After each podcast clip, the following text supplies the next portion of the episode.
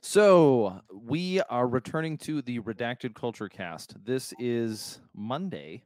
Let's see, what is it? Monday? It would be like Monday, April second, after the Day of Vengeance, as they call it. Yeah. We'll see if the world uh, is, is held together by duct tape and super glue after this weekend. But for uh, episode seventy, we have a returning guest. How's it going? Glad to be back.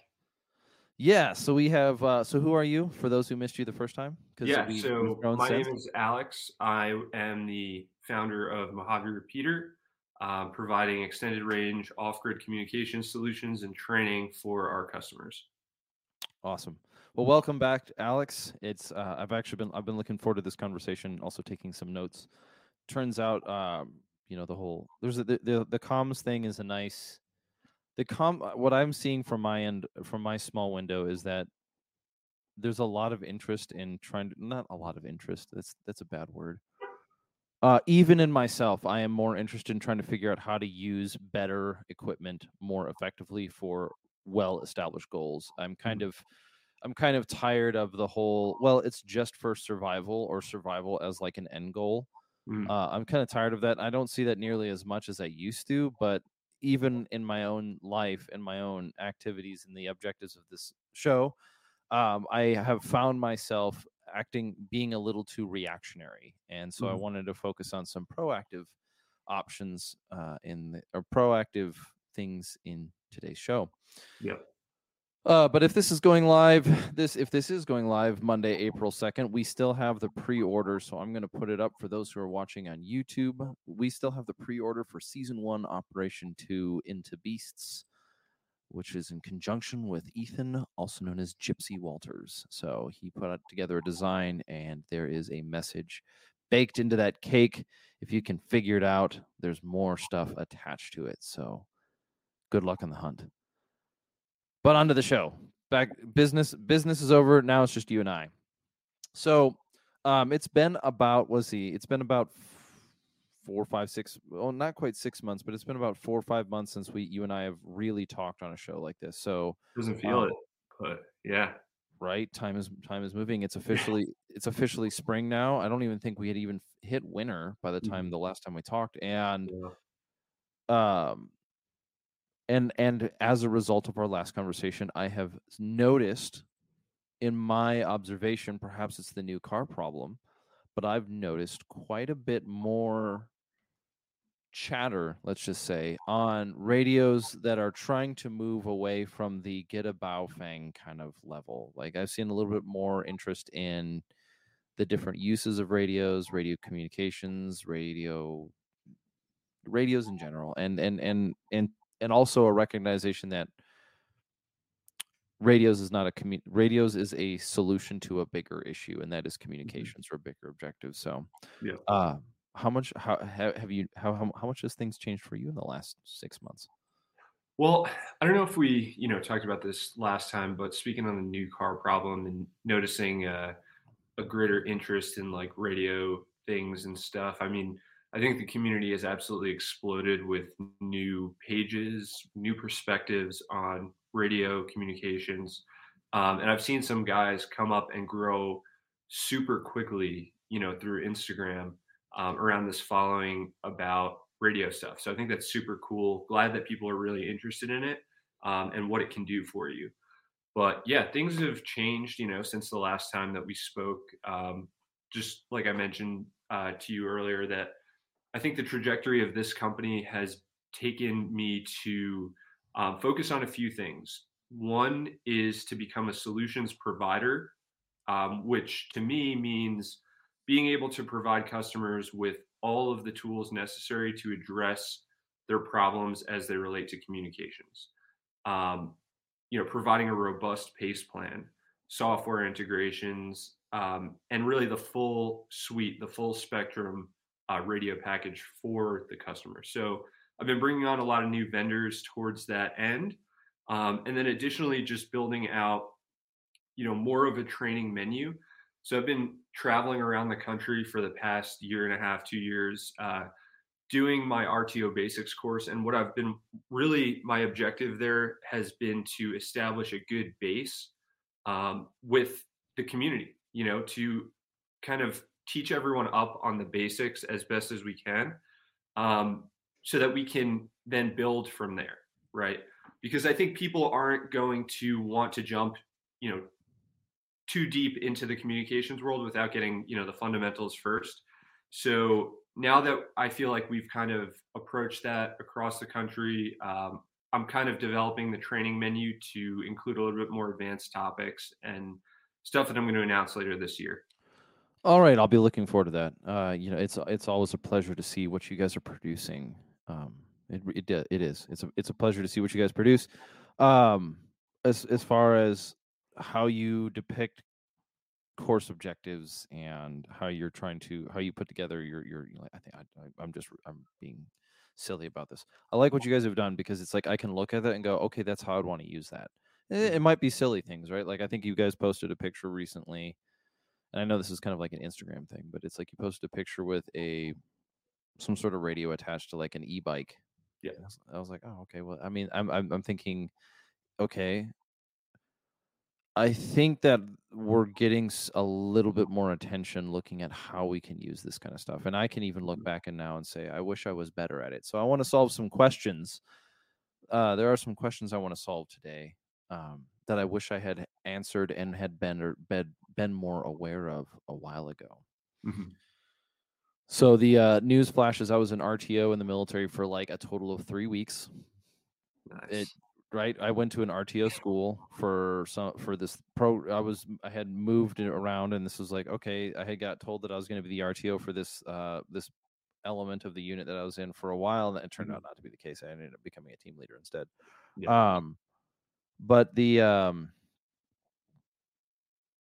but so i so i learned how to use a radio in in a military context but this was more than 10 years ago now well more mm. than this is this is more than 10 years ago now and i'm looking back and going man i really wish i had learned a couple things better after i had gotten out and one of them was um, it would have been really handy in minneapolis uh, to be able to listen into various channels that were open. Mm-hmm. Um, but I wasn't even considering it at the time. Not not very effectively. In fact, I think we actually, or I think I knew people who were already doing it. So like it was, I just talked to Timmy or whatever, and he he handled it. But now I recognize. I wish I knew how to do that.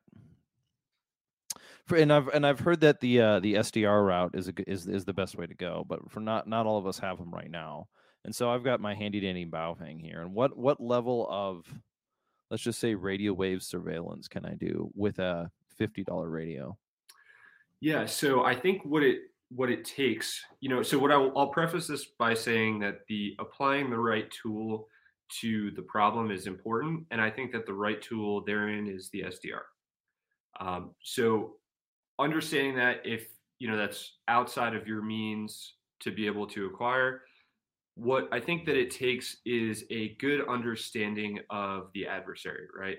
So you go into an operation with an electronic order of battle, which tells you it's basically some intel about what kind of electronic assets does the enemy bring to bear. Um, and this is kind of a military analogy, but can apply to anything. Um, so understanding what kind of electronic assets the adversary brings to bear is very important because you know if you know the capabilities and limitations of that gear then you can exploit it. So for example if we know that antifa is buying radios at walmart then we can reasonably expect that they're going to be operating on frs channels with no ability to program those um, and you'll be able to just quite simply monitor them from a baofeng right um, so that's one part of it. I think you know really the where you gain the most advantage is in that open source intelligence and the preparation up front being able to research these things right? Infiltrating social media or groups um, and being able to extract that kind of information is important. But the capability that the equipment provides in terms of having just a baofeng is really not suited to this goal um, you can scan channels on a Baofeng if you program them in. It just scans very slowly. You're likely to miss traffic. um, and you you're kind of taking a, a shot in the dark because you can't see what you're scanning through. You can't see where there's traffic on channels that you're not listening. Um, you're just kind of going through until you hear some traffic come across. So, you know, that's why I think that the SDR is the appropriate tool because that gives you a, a segment of bandwidth that you can work with. You know, you can actually visually see that, inspect it on the FFT and the waterfall chart. And you can program that too to scan, and you can program it to demod certain audio. Um, so it's much more flexible and much more appropriate for this use case. So ultimately speaking, you're the so you're, you're, you're I guess you're saying that there's it's not worth thinking it's, it's if you're thinking about scanning for channels and all you have is a Baofeng, uh, it'd be worth investing in something more. Just yeah. flat out, like flat out. Yeah. Okay. Because sometimes I think that I sometimes I think that there's this mentality that exists within, or sometimes I see how this mentality exists within our environment. Is um, it may be hard. There may there's this sort of I wouldn't say it's necessarily an ethos, but this this grounding principle of like it may be more difficult to do with it to, to accomplish my goal with the equipment that I have, but I that just means I have to be more skilled and and so you know. I mean, you know, to that point, like you know, during the Great Desert Wars, our uh, 26XX Marines, the signals intelligence and electronic warfare guys, were direction finding and killing the enemy with an AR 8200 scanner and a freaking Rite in the Rain, you know? So is it a skill issue? I think you can do a lot with basic equipment if you're well trained and, um, you know, understand what you're doing. You have a good, yeah, you have to have a good understanding of, of your mission, right? What are your objectives um, and what information can assist you? You know, what are you looking for? So ultimately, yeah, like a, a, cheap scanner is a good tool. Um, and SDR is like a step above, and it's also just cheaper now, right? The SDR is something that anybody can get on Amazon. But I think a scanner or an SDR definitely outshines a Baofeng in terms of what it can do. So yeah, I think because I, I want to make sure this is this or this comes down to not, not not even an order of battle, but like a, a how do we set priorities? And at any given moment, at any given moment, one of us here, whether it's myself or it's somebody listening or it's somebody else in the cult in our in our environment, mm-hmm. is is trying to figure out and sort out how do they think about capability. Mm-hmm. And it might be a it might be a commander in the military. It might be a, it might be in, in in you know a person on a, on a SWAT team or a police force. There might be somebody in regards to just their own security apparatus. There might be somebody working in a, a private security environment. It might be somebody in their neighborhood. It might be somebody like myself who's who's just doing what I'm doing. And one consistent problem that uh, affects all of these populations is how do we evaluate our objectives? How do we evaluate what good or working looks like? Yeah. Because um, I think we all want to avoid two pitfalls, and one of them is a false sense of security, and the other one is looking good but being shit. Mm-hmm. So, so yeah, I think that's a great point. And you know, the the way that you evaluate the threat model and that you kind of face is weighs heavily on how you um, weighs heavily on how you stack rack and stack you know the things that are important to you so like for example recently uh, because of the news you know the horrible news last week or earlier this week uh, a school reached out to me you know, and they want to get secure encrypted radios. Um, and they asked, you know, one thing that they asked was, how important is it for a school to have higher higher end encrypted radios? And to his point for asking me that, is there any school that really employs encrypted radios? No, not really. Most of them don't. But we protect our soldiers and our Marines with encrypted radios. It's a matter of life and death. And you know, when you're facing a threat now in today's day and age where you have to be concerned about that, then that is something that you're going to want to incorporate into your calculus. Um, you know, like I mentioned with the 2600 Marines, the 26XX guys, the um, Signals Intelligence MOS, you know, they develop a pattern of life when they can demodulate and listen to audio, right? And they don't even need to to listen to audio to do that. They, but they're trained to establish a pattern of life of the enemy, right? By observing the signals that they put out into the environment. And that's how they go and they kill the enemy. So yeah, I, I think that's an excellent you know attitude. This is going to be a bit exploratory, but I think when it comes to the issues with like schools and and ch- especially churches and schools now, is that once again, once once again that that conversation is on the table of like how is your how is your institution defending itself. Mm-hmm. Um, I think I mean, and there are some things to be there are some things to be very critical on, and one of them is that like even if your environment even if your environment is like we're going to just take the most recent example of, of what happened in in North Carolina is that there's two things that we know right now. One of them is it took the officers about 15 minutes to accomplish the task, roughly, uh, to you know, get on site to start.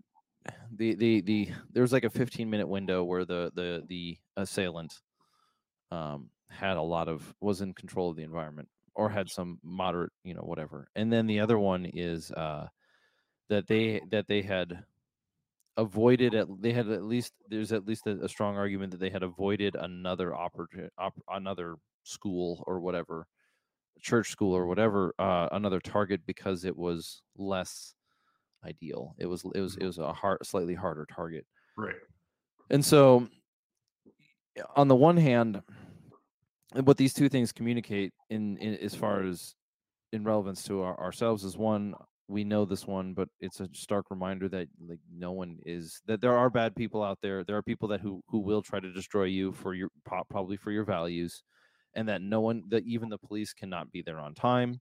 Mm-hmm. They can't be there to stop it, right? This is this this idea that it's they're there is is is is it's just sort of it's not possible. And then the other side of it is um so the one lesson being like you have whether or not you want it to be or or you think it's justified or not, you hold you bear some responsibility for the outcome of your existence. Mm-hmm. The other one is um, that that uh, the there are the the people who are who have made the moral decision or the immoral decision, but who have made the decision to cause death and harm will consider the difficulty of a target when engaging in it. Yeah.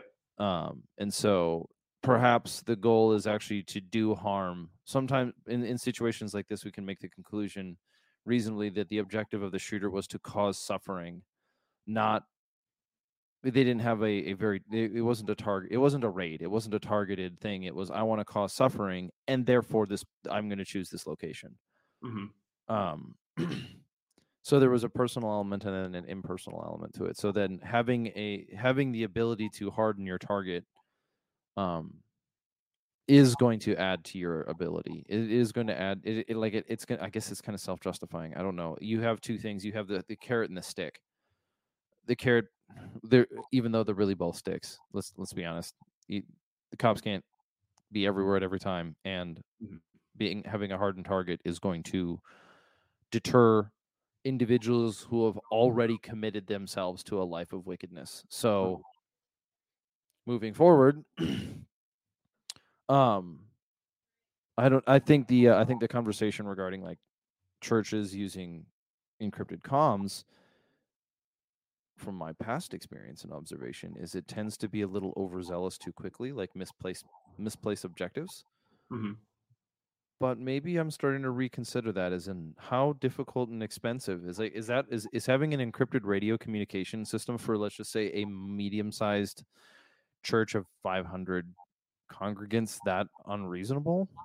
What does it look like? No, I think, you know, for a few thousand dollars, you can get a team of security personnel outfitted with radios, especially, you know, considering that is a relatively like small organization, right? You're not outfitting 500 congregates, you're outfitting 10 security guards. You know. Oh, for sure. Yeah. So what would you what would you for if you if you were to can you give some free advice on the show? Yeah.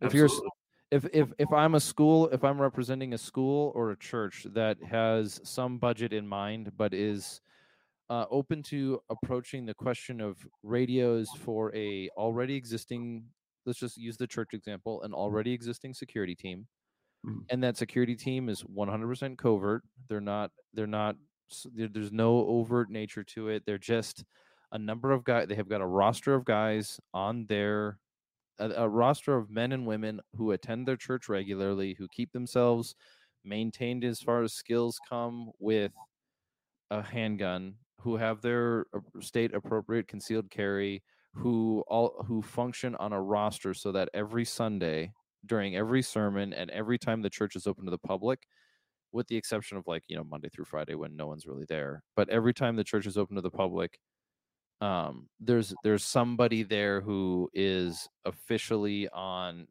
their responsibility is to be the watcher on the wall or to look out so Mhm. they already have this figured out but now they they have zero communications zero whatsoever but they're open to it and they don't have any preconceived conditions ideas what how would you how would you approach it Yeah, I mean, I think that, you know, in terms of the barrier that you're going to put up, right? So the encryption piece to me is important because it prevents any bubba with the scanner from being able to listen in to your planning and establish that pattern of life against you, right? To use against you. So I think the encrypted piece is important, but at you know a minimum investment, you know, six handhelds, let's say, for security officers can generally, like I think in a lot of cases, cover the grounds of a establishment like a church. You know, you typically have open halls and uh, pretty clear terrain around them. You know, not a, not a whole lot of property, right? So I think a few handhelds can definitely get after that. Now, what I would say is, depending on the budget and level of investment that they want to make, um, especially when you start talking about schools, is implementing infrastructure. You know, number one, having the uh, repeater and the interconnected system to be able to provide full coverage on the property to where no matter where your teachers are at, they can reach back to somebody. Um, establishing zones and channels that are defined for certain purposes, I think is important as well. Um, and then integrating that with your planning. So as they train active shooter scenarios, which is something that I think uh, churches and schools should be doing on a regular basis, that they integrate the com planning with that scenario. You know, they exercise that. So whether that be, you know, evacuating to a safe location or holding in place in a hardened structure or secure classroom, and then what signals do they need to send up to alert others about that? so it's not just the ability to communicate as in i have the hardware to to send a spoken word encrypted spoken word communication from one side of the property to the other it's that everyone who has everyone who staffs the building is knows has like a set of protocol that they follow so they know how to like okay this is this all right so both of those both of those make sense i my experience with churches is, is the, the the the size of a church that is gener- generally considering a security team is the size of a church that is basically the size of a small school you've got a lot of Mhm. concrete you've got a usually multiple floors um and so that you're looking at a, a, a, a that that essentially they're the size of a building that's already looking at some way of hosting some sort of education as well. Mhm. and plus we're seeing we're going to see i think we see culturally seeing we're there's two things going on at the same time. We're going to we're probably going to see more events like what happened uh this week. I think we're going to see more deliberate we i i, I- I mean i, I don't want to go so far as to ascribe motive because that would be irresponsible but i think the justification of it um whether uh, seen on on most levels of culture whether it's from politicians or news people or and, and i'm quite honest some of it's just the people that i listen to during the day Mm. which is um it's it's probably for me an echo chamber but not not that i'm in the echo chamber the echo chamber that i'm in is talking about other people talking about things which is stupid and i need to fix that but for this thing for the the- for the sake of rambling i think that we're going to see more events like this i think we're going to see a consistent rise and increase in attacks on religious institutions especially religious institutions that also have an education attachment. Mhm. That is also because I think we're going to see a lot more churches offering schools. I think what is it?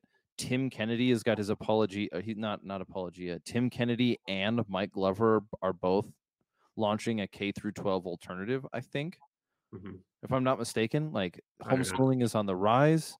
Churches have. I I grew up in a I grew up in a rural area where we went to school. Well, I was homeschooled, but when we would do like community ed- ed- education, think of it as um, a bunch of kids would get together and they'd all go study stuff at a location, Yeah. kind of like a co-op. Um, they were always hosted at churches, Mhm. And so we're. I think I think the the line between church and school is going to become pretty thin here. Mhm. Um, I, I just don't think this conversation is going to get quieter. I think more Yeah. and more. I think more and more churches are very seriously reconsidering what their communications platform is, and they Right. have, and I think they have good men and women in their in their seats and in their staff that might not know how to answer this, and their only thought on radios is Walmart or Navy SEAL, and Mhm. neither of those is right. Or would you say that? Would you say that? How do you? How did you? Well, what I'd say, I what I'd say about that is, um, you know, the thing that just like disappoints me the most is that you know these things keep happening, and us as like the adults with children in in the schools, not not that I have kids yet, but one day when I do, um, you know, we are charged with their protection. Like, if that's my own child, like I'm not I'm tired of waiting around for anybody to implement any sort of policy that's going to make a difference.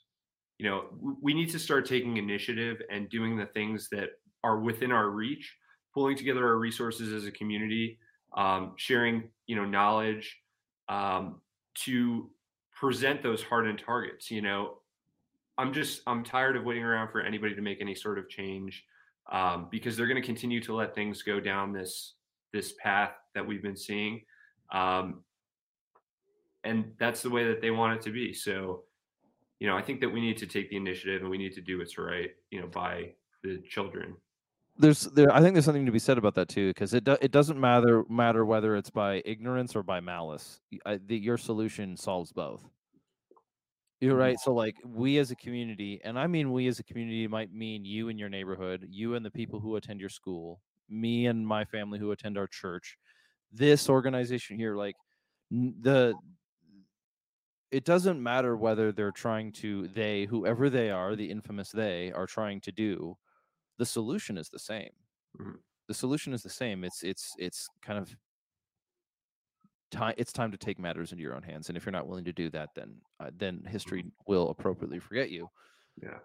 It doesn't mean that there aren't barriers in the way, but you know, like legal barriers, ethical barriers. Not bar- uh, I wouldn't say ethical barriers, but yeah, I, I agree with you 100. percent So then um, we were talking about we were talking about a church or a school. Um, what is an example? How would how what what is what is an example of a pace plan and a commute? Like what is the software, the the human software or the wetware that's necessary to make this that to go in conjunction with the radios? How do you get somebody to not be so fixated on the technology? Yeah, I think that's a great question. And, you know, something that I really try to like approach in the training courses is that, you know, the communications is never the main effort in regards to what you're doing. You're going to have an objective. And what's most important is that that operations planning is solid, it's rehearsed, it's understood what people's roles and responsibilities are. And then the communications is a supplement to that. It's what enables you to be more efficient, to be faster, you know, to reach out to outside entities and request support. Um, but it's never really the main objective. So, yeah, I think. Uh, can you can you ask the question again or rephrase it? I'm I'm trying to. Yeah, it's it's so you're gonna we we see this in the gun culture a lot of people get fixated on stuff and not Right, what to, right? right. And, and I think I think for an organization like a church or an individual even, but let's focus on a church like a, a usable structure that we're working on right now. How, what is how do you let's just say they're already starting to recognize that they've been very gear focused and they're and and that's not the answer it's not just gear Mhm. it's it's it's gear and skills gear and knowledge Yeah. how do you Yeah. So to, to your point, not to cut you off here, but uh, launch. So with in regards to the equipment, right? So like that's another uh, point, and kind of where I was going with that last statement is that you know never pursue technology for the cool factor, right? For the the cloud or whatever it is. Like there's the technology has to serve a purpose, right? It has to suit your mission. So depending on how you apply that technology is going to define how successful or not that you are in accomplishing that mission, right? So I think it's important to have a well defined mission to understand what you're doing and then to apply the right solution to that problem. So, you know, if you're talking about like a church and you need instant two way voice communications, that's what's going to be the most important, right? Is to be able to talk back and forth between each other. But, you know, maybe data solutions are not so important, right? the radio itself is going to give you that instant connection where a cell phone won't with a group of people, right? Um, or the ability to bring in outside entities. Like if you're talking about, for example, a church that's being used as a um, like a evacuation center during some natural disaster, right? They're putting people up on cots, integrating with FEMA or another entity, for example. You can do that with radios, right? So having the right tools and understanding what your mission is going to be. Like, are we preparing for an active shooter drill, a natural disaster? And then exercising those things, practicing them, rehearsing them, you know? Yeah, I, I think that's I think I think that's a, definitely a part of it too. I, I I would like to see so if you're let's just say you're you're you're presented as you're brought in as a as a as a as a specialist as as the specialist regarding communications for a unit not a unit uh let's let's stick with the church and the school you know right so there a, a church or a school somebody like method endeavors is doing an active shooter Mhm. course um or or somebody or, or they're doing or you know somebody's putting on a course for a, a church uh, for a church security course. It's a big force on force training thing right? So they're doing an active shooter drill uh, and they do it one let's just say they do it once a year. To bring in all the staff everyone who's involved on this responsibility local law enforcement whatever Mhm. but let's stay away from the local the law enforcement because they have their own sops um, and so you've got the you've got this big training event going on where an instructor a firearms and tactics instructor or whatever you want to call him um, is leading the course leading the, the the staff of this church through an active shooter scenario Mhm. and you have been brought on as a specialist primarily to evaluate their communications capabilities. Mhm. So you're not worried about their shot placement, you're not worried about what guns and who does where, you're not worried about legalities. You're or well you're not you're always going to be, but you're not you're not the legal consultant. You're there primarily to look at how they communicate to each other. Yep. What what what would what you what would be some of your criteria for um consideration? Yeah, absolutely. So, number one up front is going to be evaluating the tools that they resource their operators with. Okay. So, that all comes back to the planning phase, right? You're going to need, uh, well, I would say, you know, map. This kind of gets into operations type planning, but like maps or GRGs of your area of operations.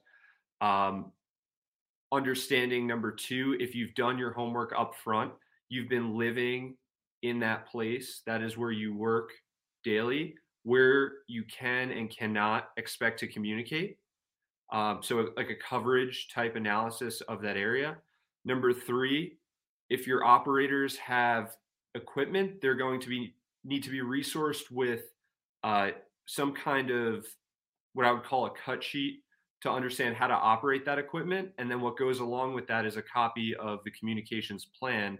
So, are there channelized nets that establish different corridors for communication? So, what purpose does each channel serve?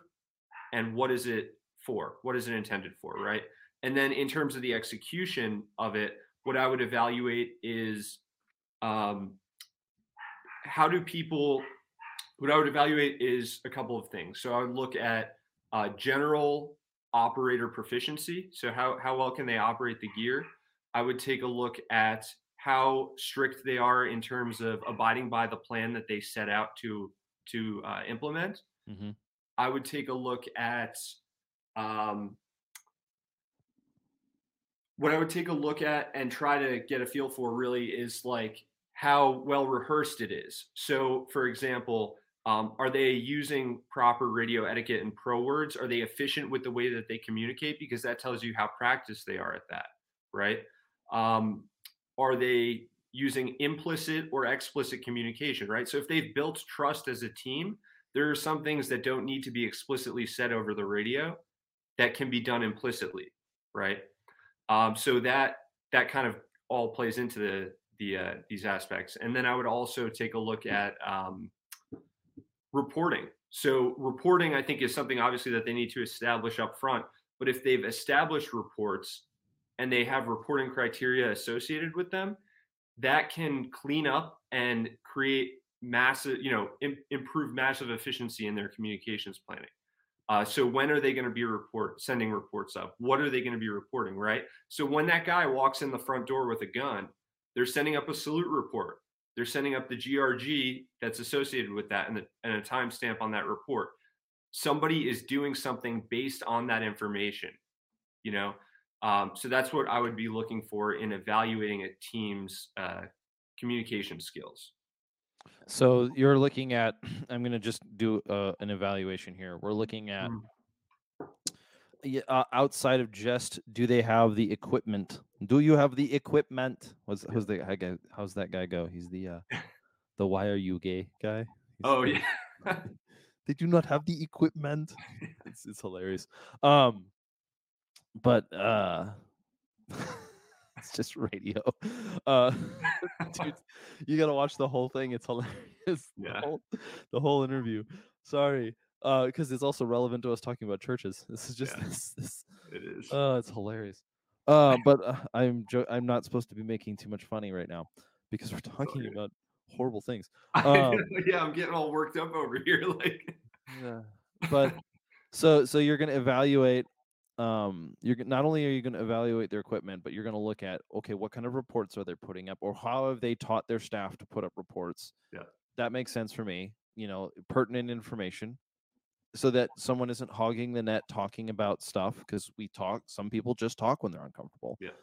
um another one is going to be jargon is what I, I i wrote it down as jargon is it like do they know how to speak to each other in ways that in, in bre- jargon and brevity Yep. so that they've obviously spoken to each other enough on the radio that they know what they're saying. They're not it's not a lot of say again say again say again. Uh the next one is that um the people are who are in the space are familiar with it and i was even thinking about that as in like wow you know i we're that's a good point. I've taken for granted knowing what the space feels like at a church. Mhm, um but maybe not everyone does. Yeah. um and i remember us as kids exploring the ever loving hell out of the church that we Mhm. attended uh you know climbing in the high trying trying to find secret hidden passageways where they store the chairs on monday or something uh but stuff like that. And then another one would be the last one though i think um the one that stuck out a little bit was how comfortable are people talking on the radio and then the comms plan what are each channel what is each channel for how do you um how would you break down a comms plan how would you break down a comms plan for a church that's looking at active shooter concerns So, uh, real quick. So, first, I kind of want to break those down into categories just because I, I was just thinking about that as you're kind of saying them. But I would say planning, right? Resources, rehearsals, mm-hmm. and then operator proficiency and efficiency of execution, right? So, those are the kind of the five categories that I would put those into in terms of how I would evaluate. Now, how would I break down a communications plan for a church for an active shooter scenario? I, I don't think that, you know, you necessarily like you need to plan for and implement for an active shooter scenario, but you need to consider the whole picture in terms of how are people going to be interacting with that equipment um, you know, upfront, like on a day-to-day basis, right? A lot of times, you know, with the communication stuff, we did training in the military and stuff, and it's like everybody's training, but when we're doing setting up comms for the training exercise, that's like real life for us too. You know, even though you're not getting shot at, it's still you're exercising that real um, you know capability because when the comms goes down, it's it's important. You know, it's like we can't do the rest of the stuff, right? So um, anyway, what I would say is consider what you're doing uh, on a day-to-day basis as well. So if I were to implement comms for a church, you know, and this kind of goes back to having a well-defined mission because like I don't really know what goes on behind the scenes of a church, right? Okay. But I would say at least what you can apply to pretty much any scenario is number one is going to be your uh, tactical actions, right? Like attack net. So that's where the majority of your traffic is coming across as it relates to your operations, ops. Maybe you call your ops net. So we'll mm-hmm. call it ops, operations. I would have a separate logistics net, right, for just logistics concerns. Um, and then I would have probably like a command net where, you know, maybe people uh, who want to uh, pass tasking, they can do it on the command net um, something to that effect. Mm-hmm. So those three categories are are something to consider. The other thing, though, is that you know as you start to to develop this plan, you have to consider who's monitoring the, those things and when, right? Because if they have one radio, maybe they can only monitor one net at a time. But then, do you have an agency who's like a dispatch that can monitor all aspects of that that communications plan? You know it's going to depend on the the composition of the organization and what their mission is. Okay. Hey i'm going to uh, i'm I, i've discovered that my computer is going to have a problem with me so give me a second. I'm going to send you a second invite and we're going to get you back on the show right away. So for every for those who are listening i'm not going to take the time to edit this out. Uh, i have to make a switch on this computer. So i will we'll be right back but i have my notes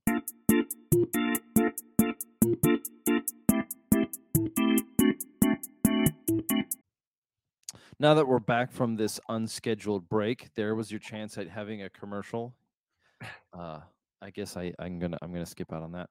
Uh, but we're back. Um, computer issues because that's just where we're at in life. Moving on. So we've been talking. We've been spending a whole bunch of time talking about churches and schools and institutions looking at like their their their own security apparatus. I think this is built on a foundation that um you know, and, and i am to actually make an. Let me let me know what you think about this one. I'm going to make a moral statement here. I think there's this idea that's presented a lot in gun culture as well as as kind of this gun culture, self defense culture, whatever. That there's this mentality that's brought up quite a bit, which starts from a criticism of of people's assume assumptions about their environment. Quite mm-hmm. frankly, it's um, I understand. I I very much so understand what Ian Strembeck is saying when he says no one is coming to save you. I think he's making a really good point. Um, and so this idea that no one is going to save you is that like the threat that we're facing. Let's take the example of a church. Is in a scenario where the institution is not going to defend them because of politics, and they are eh, they have a rising threat because of politics or whatever you want to call it, whether it's politics or culture or or whatever. Um, and part of me says, okay, the assumption is made that uh, there could be an environment where the police officer could help you, mm-hmm. but they can't. It takes an officer 15 minutes to get to your school. In a perfect world, we would have one at every doorstep, but mm-hmm. you don't. You're not going to right and my my my thought on this is, is, as of lately is is has been changing. And it's been changing to maybe more so argue um not only is it situationally relevant for you to have some form of security apparatus in your environment um i'm going to go back to churches but it, actually i think i'm going to make a moral case for it that you need to that uh, that that religious institutions are should should should have are, are almost duty bound to have either an open statement of pacifism or something like that maybe and again pacifism is a weird thing but um i think john piper is one of the few people in the world who's he's a christian theologian who i think his version of pacifism is somewhat respectable i don't agree with it but i think it's respectable because Mhm. he says he's not going to call he he's, he has his he has his statements right he says i'm going to live by the consequences of my decisions Mhm. um but i think i think that uh not only is it is it sort of a reactionary approach yes we're seeing the environment da- that is dangerous yes we're seeing that that the police can't save you yes we're seeing these things but all of these things are fall short of one thing that i think is more important or not fall short of all of these things fall short of something i think is actually an ethos is that it is good it is good for you to consider your care of your environment and to look out for it it is Mhm. good stewardship as the owner of a business to pay attention to the health and wellness of your employees. It is good stewardship for you as a pastor to consider the, what the what the security apparatus on your building is and if you refuse to accept that and there is a and you and you pay the consequences for that you bear some moral responsibility. Not responsibility for the actions of the of the of the violent person but I think that we keep looking at this attitude of having a plan and having a security apparatus or having a, a communications plan as purely being sort of tied into this assumed fictional universe where something could happen where we need to use this to save our life. Uh-huh. and and and my issue with it is is like i survival I, you know survival for me is alcoholism. That's what survival is.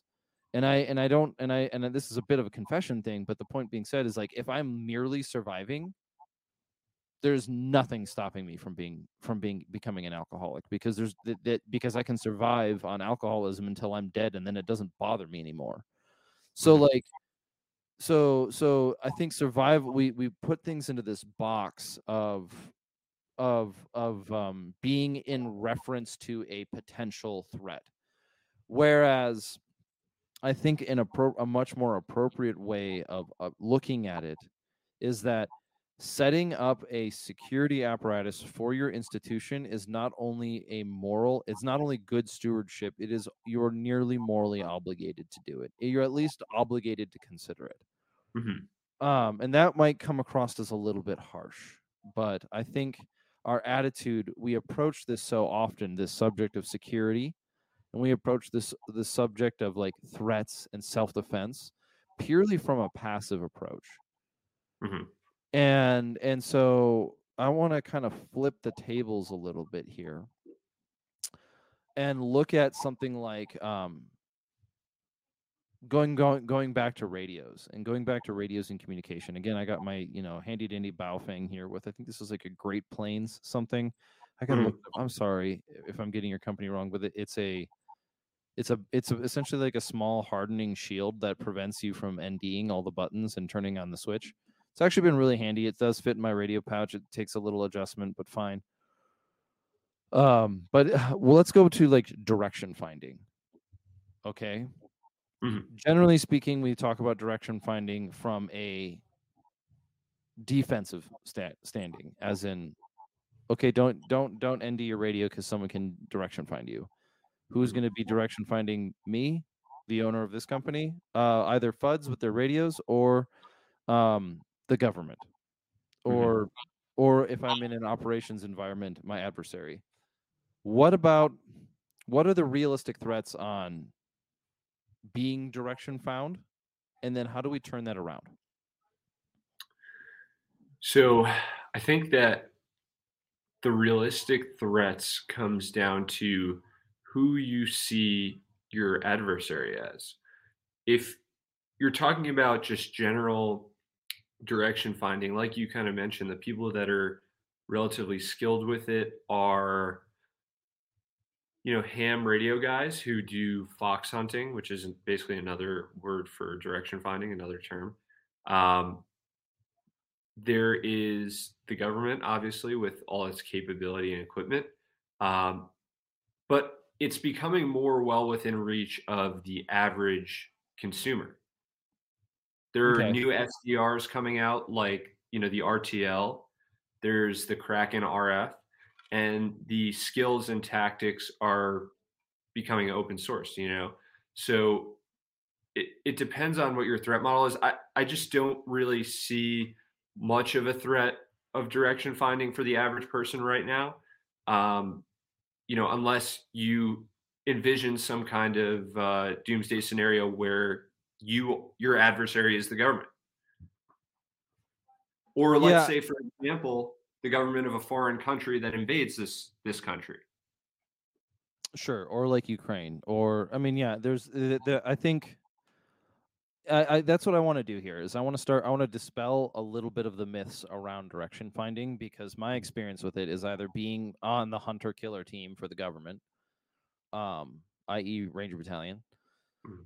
Where we had some guy who was always we always had somebody who was like specifically trained in it, and sometimes it was just a team leader. Sometimes you just learned some. Sometimes guys just f- picked up and figured out how to do it. Some guys came from recce. Some guys came from this, that, and the other.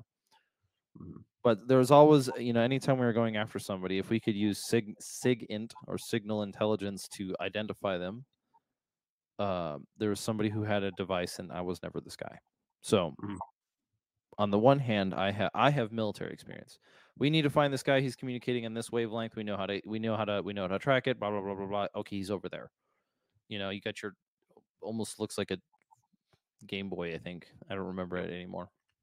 But you know, people we could direction find people. And then another, the opposite t- side is now that I'm reinvesting into looking at how do I function on radios, I constantly am encountering this conversation about, oh, well, you can use it, but you're going to be directionally found. And what I want to do is, is get rid of some of those myths. Like, Yeah. what do you, how, how much of a concern is it?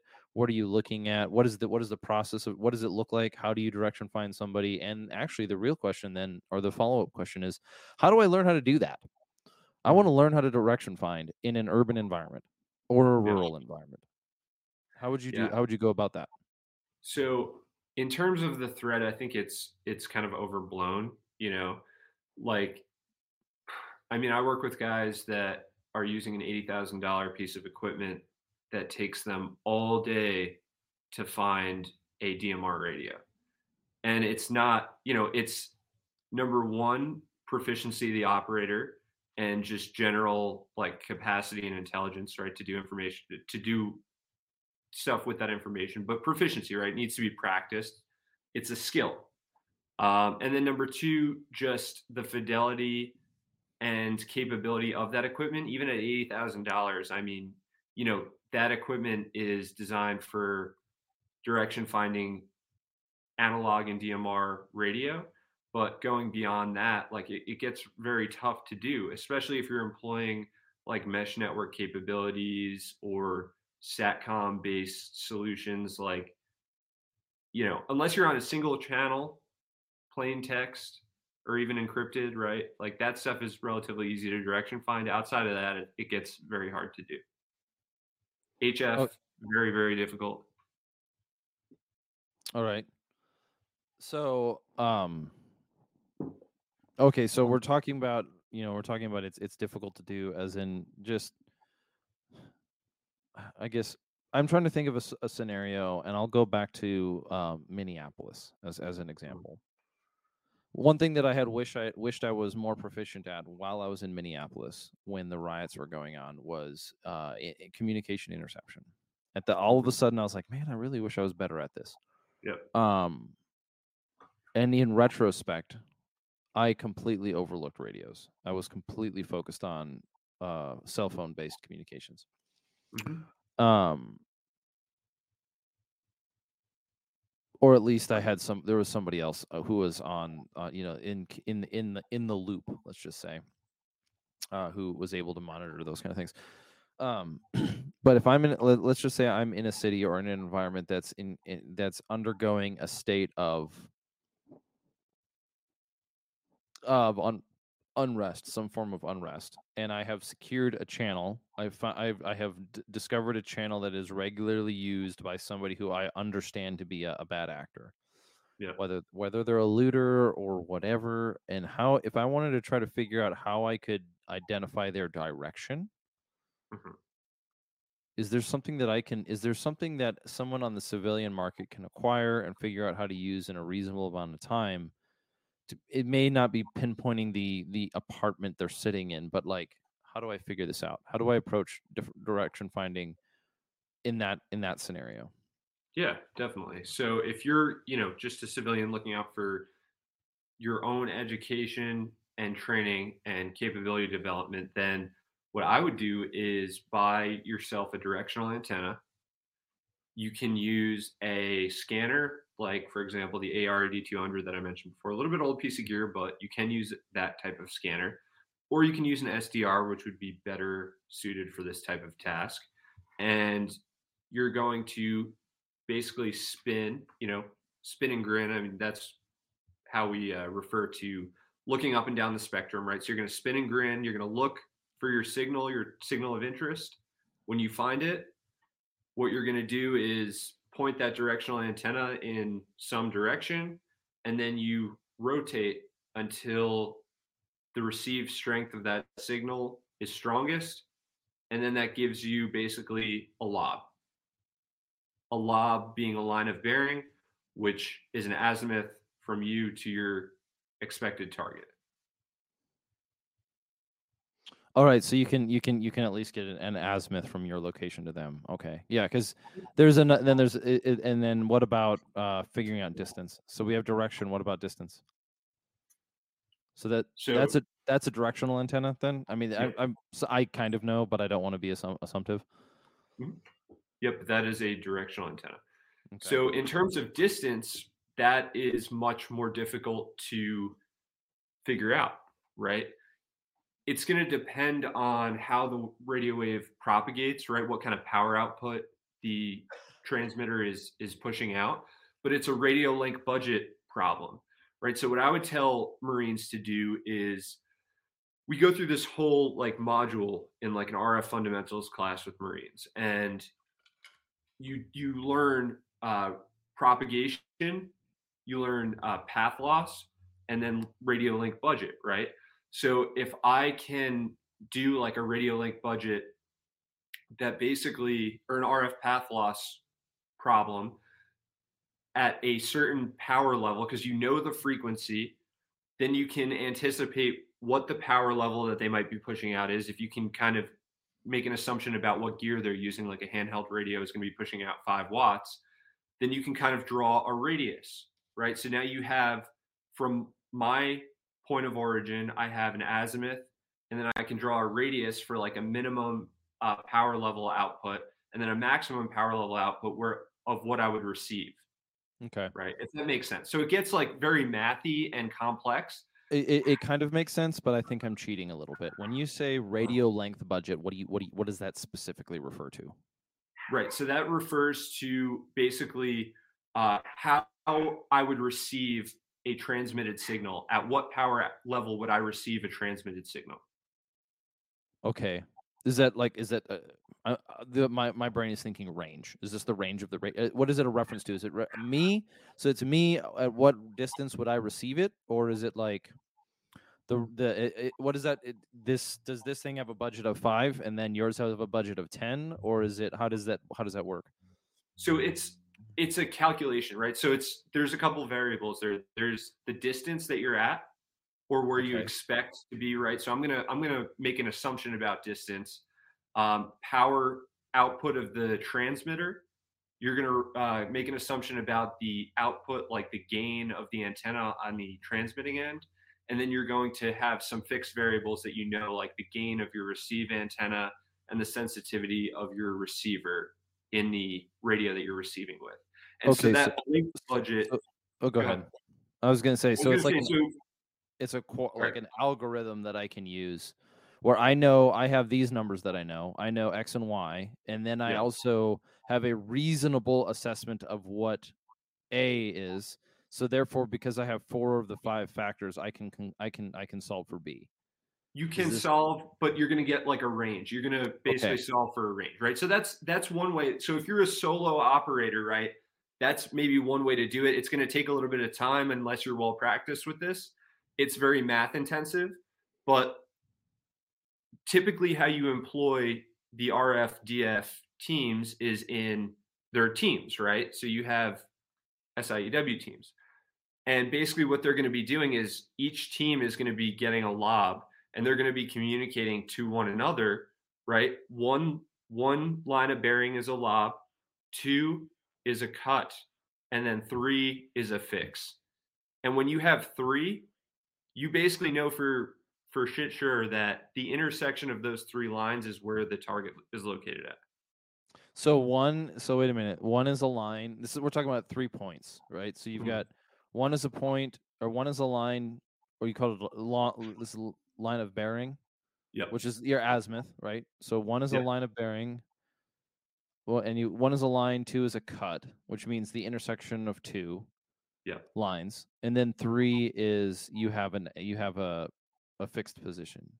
Yep. Okay, so that sounds like something that people say and they know what it means. And that's one is a line, two is a cut, three is a fix. Yeah. Yeah. So you have three teams, right?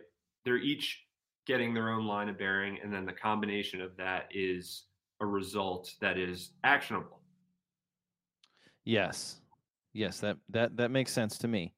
Cuz it, it has to go with like land navigation as well. If I have if if um if you take 3 people on a map and you spread them out and then you give each of them a similar as you give each of them an azimuth and the and some and that azimuth draws a line and somewhere on that line is um there's a point that each of those azimuths point to. They all intersect at the same location. This is what we're doing here. Okay. Yeah.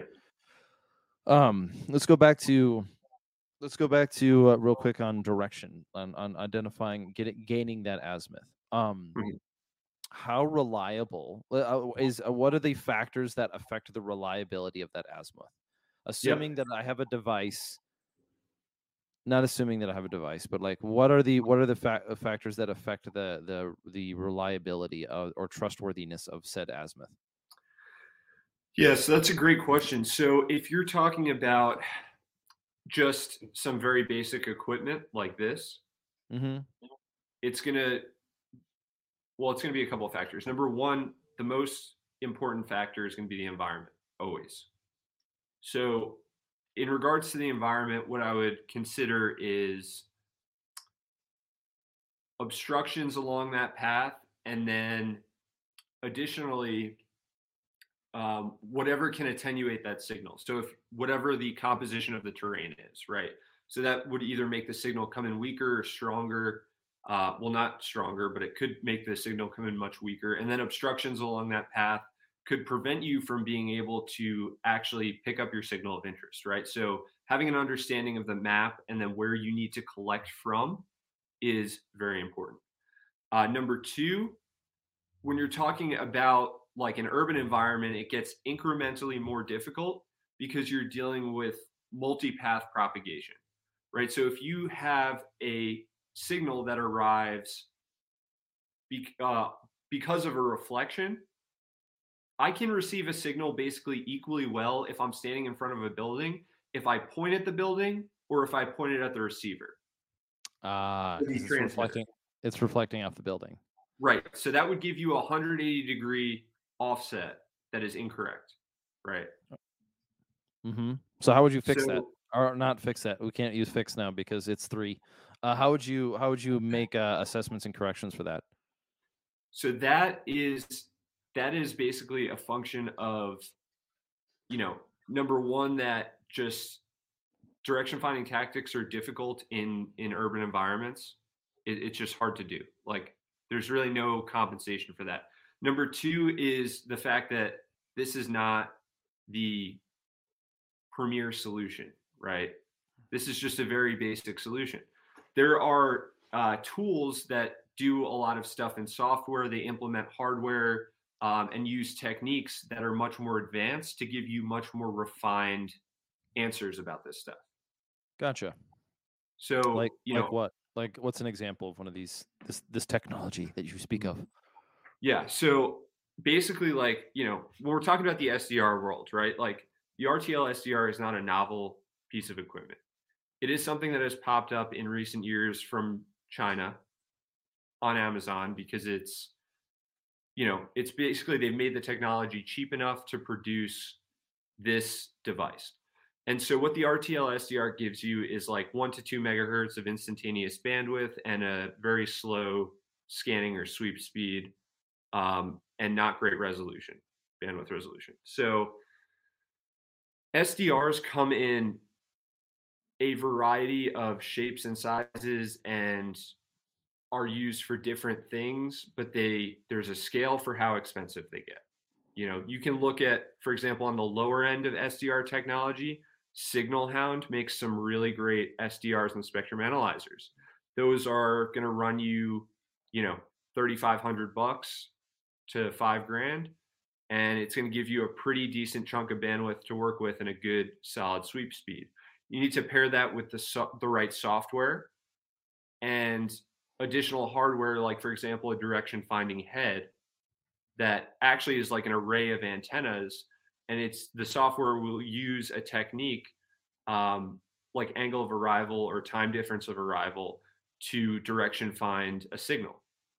And it's much more intuitive than you know a person with this tool pointing in a in a bunch of directions and trying to find a signal Okay, so because I was going to ask you that question, like Fieldcraft, not Fieldcraft Survival, although you know, shout out to Mike Glover. Um, I, I hope his business is working out.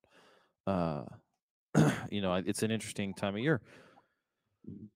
Poor guy just keeps getting hit by. Like, I'm not being facetious. He just keeps getting hit um, by like you know, Stripe doesn't want to work with him now, and everyone just. oh terrible but that's a, Can't that's a, that. Well, I, I, I honestly though, like as much as it as as much as this is going to be the, I don't, I can't get too far off this. I think when it comes to Mike Glover, and this has got to be short, is that, um, in some ways he's not the canary in the coal mine. He Mike Glover is a big enough person, and he's a big enough personality that when events like this do happen, um, it's it's it's not like on accident. It's not it's not, and that's not saying much what is saying much is that uh, for as much as as much of time is spent evaluating and kind of critiquing uh, even in my own life that I that we that I spend like evaluating and critiquing people something that I must give Mike Glover quite a bit of credit for is that man has been working really hard. Um, you know, he's been he's been trying to and and he's had some good breaks. He's had some great successes, but he is that man is you can't say that he's not working hard. Yeah. Um, just like you can't say that Tim Kennedy isn't an aggressive fighter. Uh, there's just other issues to it, and it's not really a slam on Tim Kennedy. It just doesn't mean anything right now. Yeah. Interlude aside, I was going to ask you this one: Fieldcraft. Okay, so you keep picking up this signal, this this direction finding device. Mhm. Y- y- You can't walk around Minneapolis with that. I hate to break it to you. Like, is so can you can you like or guy? yeah yeah sure? yeah even with like the little you gotta you, is that an assault pistol grip you have on that thing that is that is a an assault grip a that's a standard uh, AR-15 handguard that I threw on there. you have an assault radio finding device did you know that right now how ridiculous Yeah. um no i was gonna say like so you've got one solution you you you made a statement let me rephrase this this might be completely obsolete but what are methods of camouflaging that thing because it's very out if you're walking around with that everyone knows what you're doing are there are there Yeah. camouflaging methods You can't you can't really camouflage that. I mean, you know, like you can wrap it in in camo tape, but if you're walking around and people see you, that it's like very conspicuous, right? Like sure I think that some of the more like, uh, I guess boutique or like tailored solutions for like covert direction finding, you know, like the FBI van, right? And what it's doing, those are, you know, it might look like a mushroom on top of a, a van. And like Mm. maybe that's like the air conditioning unit, or it's actually a direction finding head, you know? Mm, and that's how they would do it is like really vehicle based um covert surveillance but mhm. uh foot foot mobile like ground based direction finding and, and really like what this comes down to as well as um you know the most obvious thing which is that it's airborne airborne is the best way to do it like ground EW is not super effective. EW. Electronic Stands- warfare. Uh, okay, yeah, yeah, yeah. Okay. So when you say airborne, that means get getting a drone up in the sky. Yes.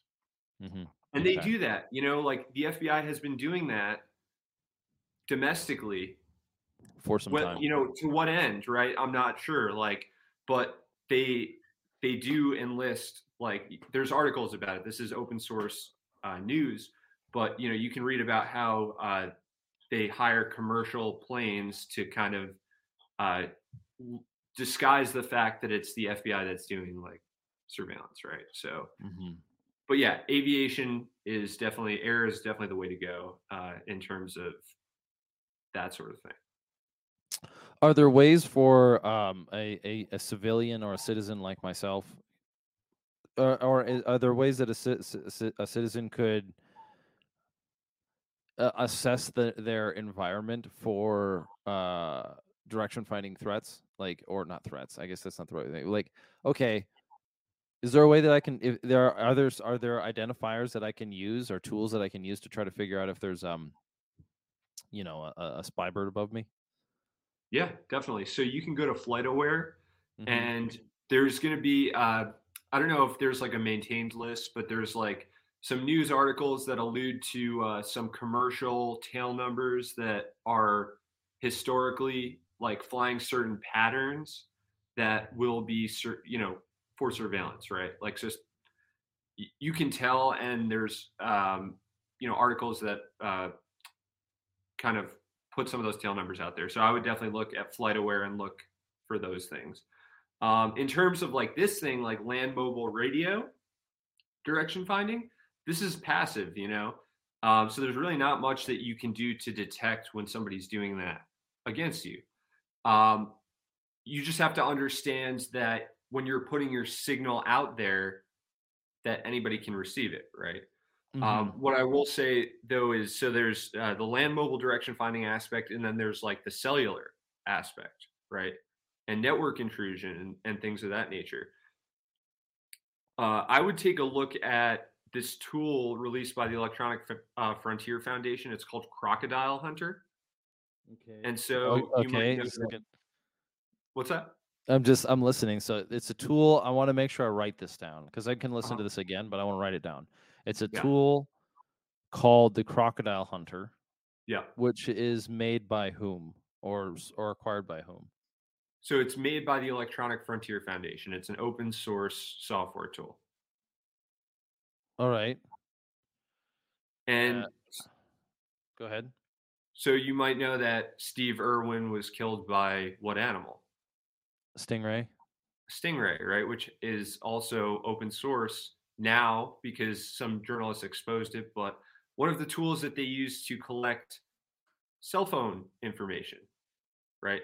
So what it what that does is basically it, it mimics a cell phone tower. It's like a cell on wheels, right? Is is an example of that sort of same device, um, which basically gets subscribers to connect to it and then sniffs all that traffic that's going through its BTS, right? Um, and basically that that thing is uh, so you can detect when it's doing that, right? Because they they do weird behaviors, like they try to mimic another cell tower's uh, ID, or they might be moving, which is a sure sign. Cell towers don't move, right? So it's a sure sign that that is a thing that's trying to surveil you. All right. So let's go all the way back here because I, I again I'm standing on the periphery of understanding this, Mhm. but part of that is because of my background, and I don't want to. I do not want to let parts slip through those cracks. Mhm. So the tool Crocodile Hunter is an open source software tool that allows you to uh, track. Was it was it allows you to track towers in your area? It detects uh, it detects stingrays or fake cell towers with an Ah. RTL SDR. Uh, with an RTL, yeah. So, uh, what does the RTL and in, in, RTL SDR stand for? I don't know. That's a good question. Okay, it doesn't. Maybe it doesn't mean anything. Yeah, I know, right? I Yeah. know. I mean, radio telephone operator, radio, radio telephone language. I don't know. Yeah. real time. And then, um, so the, the the program for those who are not listening or who are listening who are not familiar with the uh, the Stingray, the whole Stingray program. Let's just call it the Stingray program. What is it? What are- what are you what are you referring to? Right. So anybody can look up the article about it, but law enforcement agencies, federal law enforcement agencies, military units, etc., um, you know, purchase this piece of hardware that is basically effectively emulating a cell phone tower, so that subscribers will connect to it, and then any traffic that goes through, they can monitor. Mm-hmm. Yep. And they can also use it as a, as a second point for triangulation. Yes, correct. They can geolocate subscribers with that. Yeah. So for a cell phone signal, right? I'm I'm thinking of this as in in regards to you. You have a cell phone in your house, and if I know what your cell phone did, your your cell phone ID is, um, I can and and I have assets. I can put a bird in the sky that has a stingray on it, essentially, and that stingray is telling me that stingray is acting like a tower, which my phone is connecting to over and over and Mhm. over and over again without telling me because it won't tell me Yeah. but it's also connecting to that tower over there Mhm. right and then and as a result i have two points of reference or because the vehicle is moving it's cha- it, Yeah. it, it it has a ping on that location and so it, it, it, the, the it, it its azimuth and degree is changing all the time but it's it's constantly pointing at the individual and so as it moves that point stays the same and it and Mhm. it, it's able to triangulate on it this is why it takes time it i mean in one way this is why it took time like if, if you you have to be on the phone for so long for it or the phone has to be functioning for so long for it to work. Mhm. uh, but that makes sense. So then crocodile hunter is a so in conjunction with a sdr an R, rtl sdr crocodile hunter will is a is a piece of software that you put on your device that helps you identify false towers. Yes, And- and it will pick up, you know, things that are legitimate too. Like a cell on wheels is something that they roll out for events to improve cell coverage. mm-hmm. It'll detect that too because it's kind of it looks sketchy to the program. Okay, yeah. So the program identifies anomalies, things that don't make sense, like things that are moving. Cool. and who's that by again, or how do you get a hold of it? Like, is it just you download it from? Yeah, so go to GitHub. You can search uh, Crocodile Hunter on GitHub, and it's by Electronic Frontier Foundation. It's the it's And that just- it's it's Electronic Frontier Foundation. I keep forgetting. EFF, yeah. And a cool point on that too is like, yeah, it detects anomalies, but there's a little footwork involved. Like if you spin up Crocodile Hunter, what's cool is you'll go out into town and it'll put the markers down on the map, and you go look at this stuff and you see, oh, there's a van right there, you know, right at the mark where it, it put it on the map, and uh, the van might have like vinyl decals on the side that says X communications company or whatever. It's like, okay, that's a cell on wheels. You know, they're they're doing an event or something, and Mm-hmm. it's not sus- suspect, but it might be a covert van, mm-hmm. and then it's suspect. Yeah, and this is where decision making, like having a having a, a cool head in a decision making process, is is is much more important. And I think, you know, honestly, and this kind of comes back to like the whole kind of tinfoil hat stuff. I think most of that comes from having a need for a mission, but having none present. Mhm. Right, living, a, and I don't mean it so simply, but I, you could quite simply say your life is too cush that Mhm. you're creating problems for yourself and Yeah. and that's you know but i'm not saying that it, it, the danger being it's not that because the whole problem with conspiracy theories again it go, goes off and off and off and on and on and on but like the whole subject of it is um the thing which we find morally offensive is not the not the potential legitimacy of the story but the actions of the the, the, speaker like you don't believe Mhm. this you're just sitting on your couch yelling at clouds and I find that morally repulsive as opposed to like, oh, it could be true. Like, what are you going to do about it? Are you going to like, oh, you know, for example, like the Epstein thing was a conspiracy until it wasn't, and Right. and it turned out to be much more true than a lot of people wanted to. But that's not validation for every other theory. Right. You need to establish a framework of evaluating information before you can make accusations of it. well, not before, but I digress.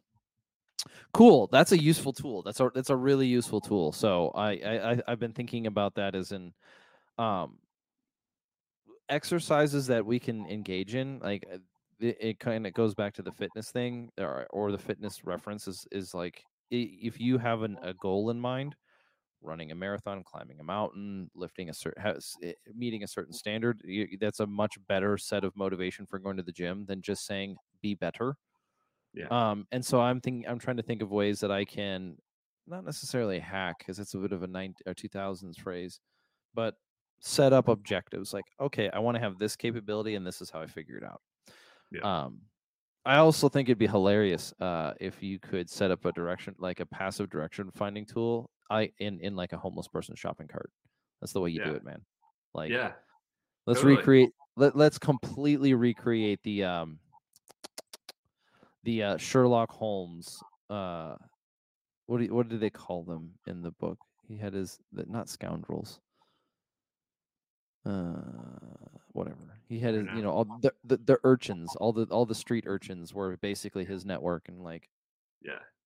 let's let's do this let's wep- let's You weaponize can the get creative with it. I mean, it's weaponized homelessness yeah. you have your COC in like a tent. You know how they have the tents on the side of the street. mm-hmm. oh yeah yeah yeah Computers there's in there. Yeah. Oh, completely. You go into the tent. It's like air conditioned. There's a, there's like a you know a, a, there's like the, the the the FBI's version of a private. Like, would you like coffee, sir? How's field? He's It's all- like an he's got a- eight man tent. he- he's got a Huge. British accent for no reason, and you're like, mm, you know, it would be. I mean, it, like you you you think about it, but but the the next question is. Is it illegal if you were to if you were to like just as a bunch of friends go build like a a, a full on homeless shelter version of a surveillance tool? I'm not saying you're surveilling on people, but is that illegal? I don't know. Yeah, I mean, you know, when it comes down to like a private citizen receiving signals that are traveling through free space, you know, you are an enthusiast. You're a ham radio enthusiast, and hmm I think it comes with a, an understanding like as long as you're not breaching people's reasonable expectation of privacy, that you are not violating, you know, man to man, violating their Fourth Amendment, right? And I think that's something that you should definitely, when people ask me about like signals intelligence and electronic warfare type stuff, and it's like, you know, whatever I can share with them about civilian capabilities and, and things of that nature, like the number one thing is that you need to have a deep respect for people's privacy. And you need to have an understanding that if you appreciate your Fourth Amendment, then you will respect others. So that's the number one thing for me. Um, number two is, you know, at the end of the day, if you're using a tool like this and an RTL SDR, that is an enthusiast and hobbyist type thing that, you know, is not illegal. Like if Mhm. people are talking on an analog radio, then they don't have a reasonable expectation of privacy, right? Because they're not encrypting that communications or they're not licensed to encrypt the communication or whatever. You know, they're not trying to hide anything. So you can listen to that. It's totally legal. You can listen to law enforcement, right? And it, the law has been designed that way. Um, you know, so it is legal, yes, to some Well- degree, but just respect people's privacy. Well, let's yeah, let's let's actually dig into a little bit of the the ethics of it. I mean, this is supposed to, in some sense, this is supposed to be a little bit of show on on philosophy. Um, and I when I and it and as of late, I've been trying to wrestle with different ways to present certain subjects, but that's just the nature of the beast. And so let's talk about this idea of privacy because when it comes to the mechanism of the subject, there's a lot of equipment and hay to be made surveilling populations. The NSA is the easiest target. You could go NSA, Snowden, uh, who's Julian Assange, Yep. uh, the politically homeless. The you could go the NSA spying route. You could go all these different ways, right? You can and so for an individual, most likely one of the main things that's I guess I, I can I can safely assume that the the vast majority of people that I know have absolutely zero issue with other people uh, um, have zero issue of um, infringing on somebody else's privacy because that requires action. but now we have the issue of passive observation. Mhm. Um, I think very few people. I don't. I don't think people accidentally stumble across other people's communications as much as is is is, it is a problem. But ethically speaking, um, it seems like steps have to be taken in order to become more secure. I guess I, I we can't trust people to I can trust my neighbor not to spy on my house, but I can't trust my government not to spy on my phone. How do I solve that problem? And what are the ethics behind it? How would you address this issue? Yeah, that's an interesting question um, in terms of where you place your trust. But I think what what I want to talk about uh, in regard to that is it's interesting, right? Like you have these devices, right? An analog radio, a DMR radio, a cell phone. It's kind of like where do you draw the line in terms of where you expect to have privacy, and then what I find so interesting about it, uh, and then you can kind of expand that out to like the the internet, right? Like your personal computer. Um, how about your journal or your home, right? Like where do you ex- reasonably expect to have privacy? And that's like you know defined to some degree in uh, the Fourth Amendment, but I think it's interesting that like we have these radio communications devices, right? And when you think about like the Second Amendment, and this community is very, um, you know, well versed in the Second Amendment, right? Like the the Second Amendment is it's your natural right, right? Like it supersedes the Constitution. It's your natural right to bear arms for whatever, for self defense. Got it. But when we talk about radios, right? Radios are not necessarily protected by the Constitution, right? The electromagnetic spectrum is not necessarily protected by the Constitution. But why don't I have a right to be able to use radios to communicate securely without getting a license or without paying a fee? Or, you know, and why is why is it now then that I can pay my cell phone bill and then my Fourth Amendment applies to my cell phone? Is that the case? Right. So But it's it- interesting. Like there's this these like you know it's weird how the rules apply and how they don't and how the fcc and the, the government wants to control that you know Yeah. So I, I've I've I've I came across there's a challenge I didn't come across. uh, There's this challenge that privacy is exactly the.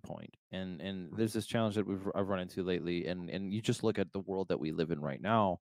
We've basically done information wrong. And I'm not saying that I'm not saying that in a I'm saying that in a in a in a, in a sense of like understanding that we we as in the west make mistakes and maybe fix it I, I i don't know but when you look at like the way that information is communicated the one thing that you can basically assume is that you, the government is spying on you and the and the corporations are censoring you like that is very very i don't know how to say assumed is not the right way of saying it but there are it almost feels like there's a the the, con- the way that the conversation is constructed is that there are the initiated and the uninitiated which is something that i have a major ethical problem with i do not think Mhm. that that is an intellectually honest way of approaching something but i think what we what we do run into i think what we're looking at when it comes to information or, or privacy in in in the west right now is that you don't have privacy you don't have a right to privacy but you well your right to privacy is is is you can guarantee that your right to privacy is being infringed and when you and your your right to speak freely is also being infringed and and the way that both of those play out is rather straightforward is the government will use corporations to censor your speech. They will correct you they will correct your speech or they'll, they'll use corporations to censor your speech i.e twitter in the 2020 election uh, or ti- i.e twitter and, and and the fbi or the open window Mhm. that twitter had it's a really clean example and then another one it's not the con- the condemnation is not so much even on the level of Twitter. It's that the fact that the FBI was like, yeah, we'll open up a direct censorship comms channel with this corporation, uh, and not not not not throw up a million ethical red flags because there is there is the temptation of of observation, like being able to. If you're looking at a threat based society, like let's let's you know let's let's not let's not us versus them uh, on ontology this let's actually look at it as in i was talking earlier about being able to listen to Antifa's radio, right? Like Yeah. that is that a, is that is that a um of does that does that void their second amendment right or their not their does that void their fourth amendment rights? Uh, or does that infringe on their how would you approach something like this from an individual level? Because i can definitely say that i don't know what do you think about it? Like i don't have an issue the, the biggest issue that i have with guns is, is is straightforward the government has should never know what i own. They should never Mhm. be allowed to know what i own Yeah. They can they they, they that i have a serious issue with because i know i understand how this works in in a, in a, in a military situation if i geez i just coughed right into the mic you're supposed to cough away into it Yeah. but i mean it's a it's a it's a very classic strategy if i know where you are where you store your equipment and what equipment you have i can defeat you it's it's Mhm. completely easy So Uh, let's let's take this approach then in regards to that. Mm-hmm. Let's say so you have to take a look at all the information that you can gather about a signal, right? If you're talking about Antifa and, and what they're um, you know wanting, what information can you use to further your goals? And if you draw the line in terms of your morality with listening to those people talk is a violation of their privacy, then what what information can you still gather about that signal uh, that will help you in your objectives, achieve your objectives, right? And so that's going to be maybe the direction, right? If you're direction finding it, the strength of the signal, um, a fingerprint maybe of that signal in terms of uh, I, tr- being able to identify what equipment that they're communicating on, um, metadata that's associated with that signal, right? Like the bandwidth of the signal, all those properties can still be used uh, to help to assist you achieve your objective. And so then I guess the question becomes when you start gathering information and gathering signals is like, is collecting the metadata now an an invasion of the privacy? mm-hmm. Maybe. Depends what kind of what's stored in the metadata. What is that? You know? Yeah, very much so. Uh, I think I think that's and then you're also you also have to make a necessary distinction between the citizens and the state. Mhm. Like there is a there is a there and the scale and the, you right. know? So not to cut you off there, but real quick, what I want to say about that is we we use the companies as scapegoats, and we say that oh, the the First Amendment only applies to the government infringing your First Amendment. That's bullshit to me. Like we as Americans should uphold the values of our Constitution and embody those values in how we live our life. So you know, yes, does it? Are you breaking the law? Maybe not, but you know, that's why I tell people to have a healthy respect for privacy and, and things of that. Yeah, because it's it, it is it is a messy situation. Well, it's not a messy. It is a messy situation because I am not a free speech absolutist when it comes to certain things. Like I, I, I well, let's. I mean, very there's very clear examples like you know child pornography. Mhm. You know, but that's already against the, the that's like the the the use or the the child pornography is also illegal on a different example.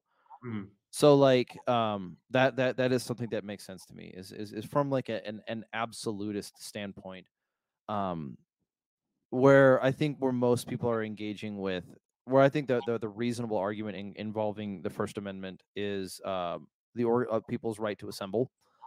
So like you know I if if and this is where it gets even goofy, but like okay, a protest is a, a pro when so, when an or when a group of people organize to protest the government, they're effectively doing something that is both within our confines of governance, like it is the people participating in their political s- system because they are Mhm. openly presenting a list of grievances to their supposed elected in, in, uh, officials and it is so so it is inherently baked into the government cake because we the people and then it is also anti-government because Mhm. you're protesting the government right? It's Right. adversarial and it is simultaneously adversarial and uh what is it? Um cohesive. Maybe is not the right word. Uh cooperative and, and adversarial or integrated and adversarial. It is simultaneously integrated and adversarial. It's interesting. but so but and and yet at the same time the issue that we run into when it comes to the protests are that people will use protests to be a fiery, fire, fiery but mostly peaceful assassination attempt or something like that. You know, whatever you want to call it. And so uh, there are some challenges with that. And when it comes to like a platform, if I can, if I know that this group of people is doing something violent and I can surveil their communications, that's an advantage for me. Yep. But at the same time, I, yeah, I just I don't I don't I don't have an obvious answer right now. I just I do have it in terms to certain subjects. it's a very um fine line that you need to you know you need to bring your your own morality into, into the calculus you need to weigh your values as an american and it's a very very fine line that you need to walk um, but just i think you know at least considering and understanding the factors at play is is one is one step in the right direction and understanding also that we're all human at the end of the day and you know nobody is perfect so Yeah. Well, we want our we want our rule sets to follow or match. We want our we want our legal system to match our ethics is what we Yeah. Um, and it, it's not always the case, and we can change that over time. And sometimes we do. And I wouldn't be surprised if we saw something. I've heard phrases like the Digital Bill of Rights. That's an example. Um, I wouldn't be surprised if we had kind of a, an, a, a- there, there. I think there's a, a general need for like uh, an addition to the uh, the amendments. There's an additional. I think we need an additional amendment to the Bill of Rights, and one of them being a very hard, closed chapter prohibition of government spying on populations. Yeah. Like you know that mean, that that any data that the government collects on the population has to be made public, and people need to be notified about it. Hey, we're the government. We've been spying on your cell phone, or we we have started we have started observing your cell phone. I think Like- the the thing like I think a lot of people, you know, within like the intelligence community and, and stuff like that do have that like respect for people and respect for their privacy. Um, I would say anybody, you know, anybody who's good at what they do and has a good head on their shoulders understands that what they're doing and has a good respect for that. I think where it becomes very, very dangerous is with people who are, you know, you said the word before, but not um, outwardly malicious, but kind of passively, like they they're just, um, God, the word is escaping me right now, It happens. but like ignorant. What? Yeah, it, happens. Is is the word escapes me? Yeah. Yeah. it- but like ignorant you know what i mean like like they're not trying to do anything bad but they're just like this is my job and this is what i have to do so i'm just going to do it and i don't really care you know and they don't know or they don't have a good respect for people's privacy so that's where i think it gets dangerous because i think you know a lot of people really aren't out to surveil american the american population. You know Oh, there are I- systems in place to prevent stuff like that but it happens you know? And it's Mm-hmm. like through people granting the wrong authority to somebody or, or giving the the wrong task and not fully understanding the problem Well, if we if we actually believed things like the government was cons- wholly consisted of like the new Reich kind of thing, that would require a certain series of ethical follow throughs. Um, you know, like and and and so I think, and this also has to do with just being living in in our in the era that we do in this sort of post insurgency era where like everything is this and this goes back to the conversation on like fifth generation warfare, where I, I I kind of waver between two thoughts, two not worldviews, but two trying two ways of trying to understand this. But uh, what it does, where where where where it, where it comes together is, um, yes, we, there is the, the, the one responsibility that we have and one challenge that we're facing as a country and as an and, and, and as a population is that how do we sort out between how do we sort out people who work within this environment of information from being malicious actors to just sort of innocent bystanders? Yeah. or the ignorant the the the semi innocence that comes with ignorance? Um that is a serious question and then the other one is a redress of grievances. Mm. and and so like i do have i have an issue with people hiding behind their ignorance and let me explain this way. There is something wrong with your society when this is thesis there is something wrong within within your society and the the populations within where people can believe they can they can come they can they can believe without maybe opposition that it is perfectly ethical for them to spy on their neighbors. So the idea that someone could come about to be being ignorant of the person eh, of their neighbor or their the other uh, fellow americans fourth amendment rights or the the human the natural right to individual privacy the fact that somebody can come to that conclusion at as an adult is something that i have a major issue with. It, mm-hmm. it goes the same thing. If you're a 25 year old adult and you still believe in gun control there is something wrong with you. Mm-hmm. there's something wrong with your understanding of ethics because you do not believe in human beings. You believe in the, the you believe in something like the enlightened and the drovel it, there is no way that you can tell that. So eh, whether and this goes back to the argument with when it comes to gun control too.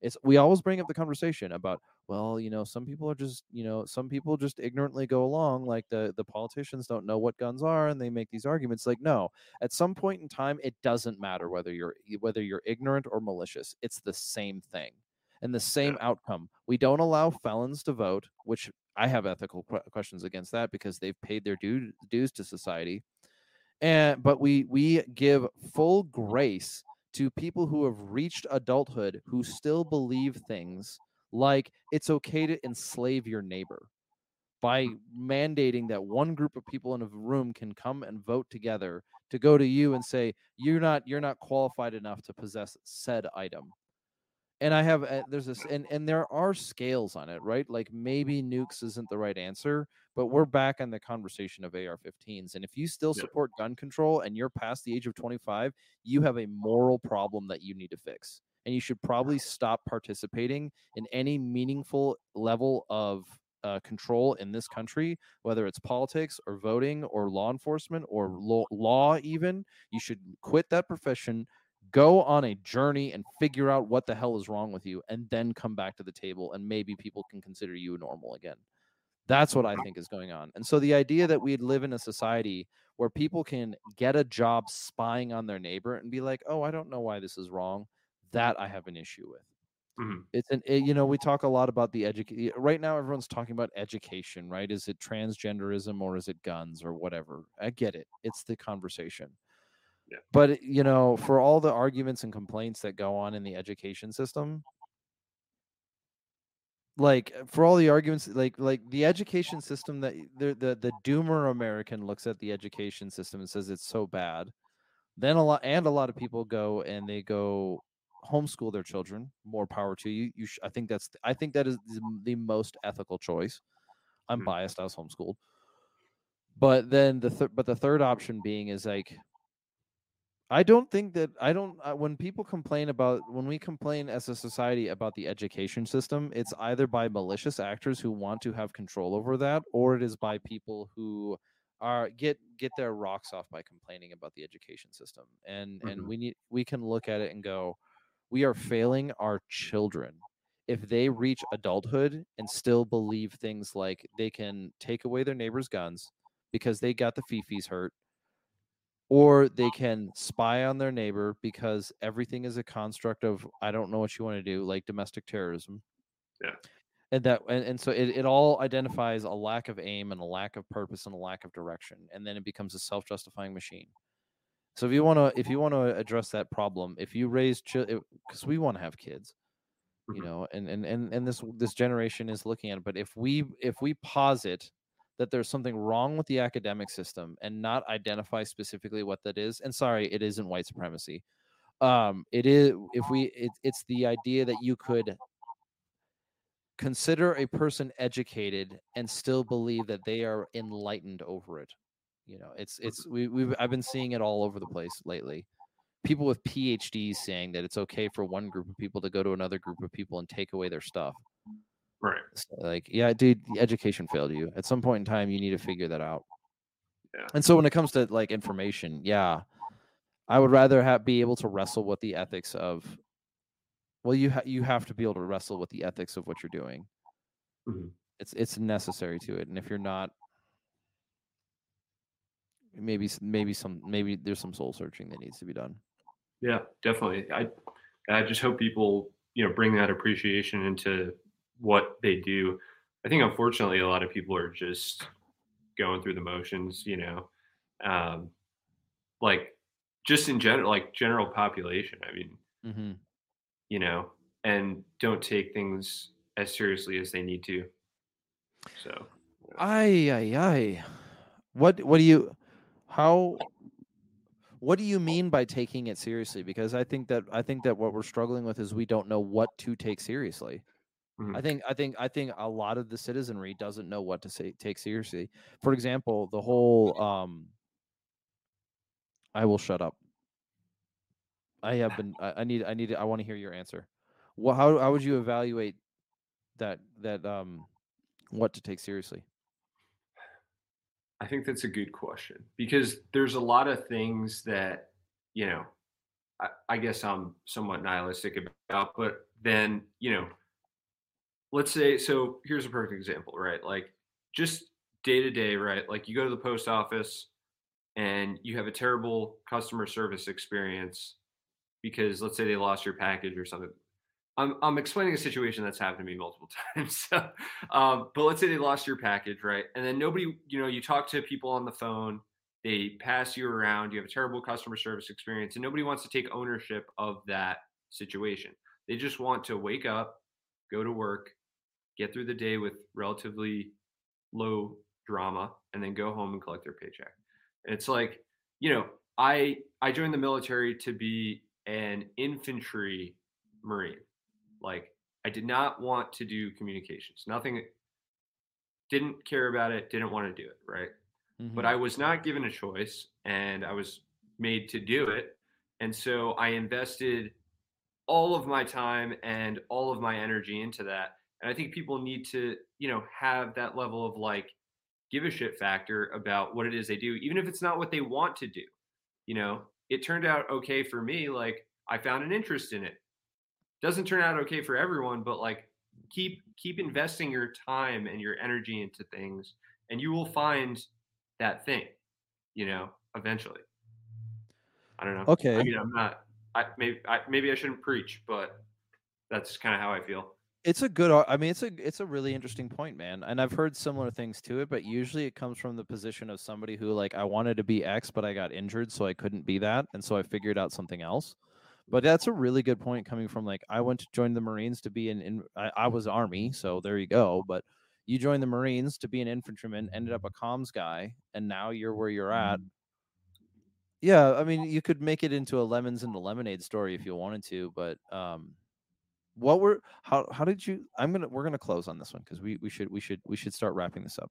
But I want to hear what how, what did you how, what, what what what was going through your head as you when when you found out that you were not going to be an infantryman and then you found then you got stationed somewhere and I don't know if you got stationed where you wanted to be and then you mm-hmm. got like I want to hear that story real quick what is the summary of how you looked at these uh, what is that what is the story tell me well I mean when I found out that I was going to be you know a communications guy I can remember the moment obviously I was pretty dejected, but you know, not gonna sit there and and like cry about it. I definitely, I definitely was pretty emotionally distraught about it, and my wife can attest to that.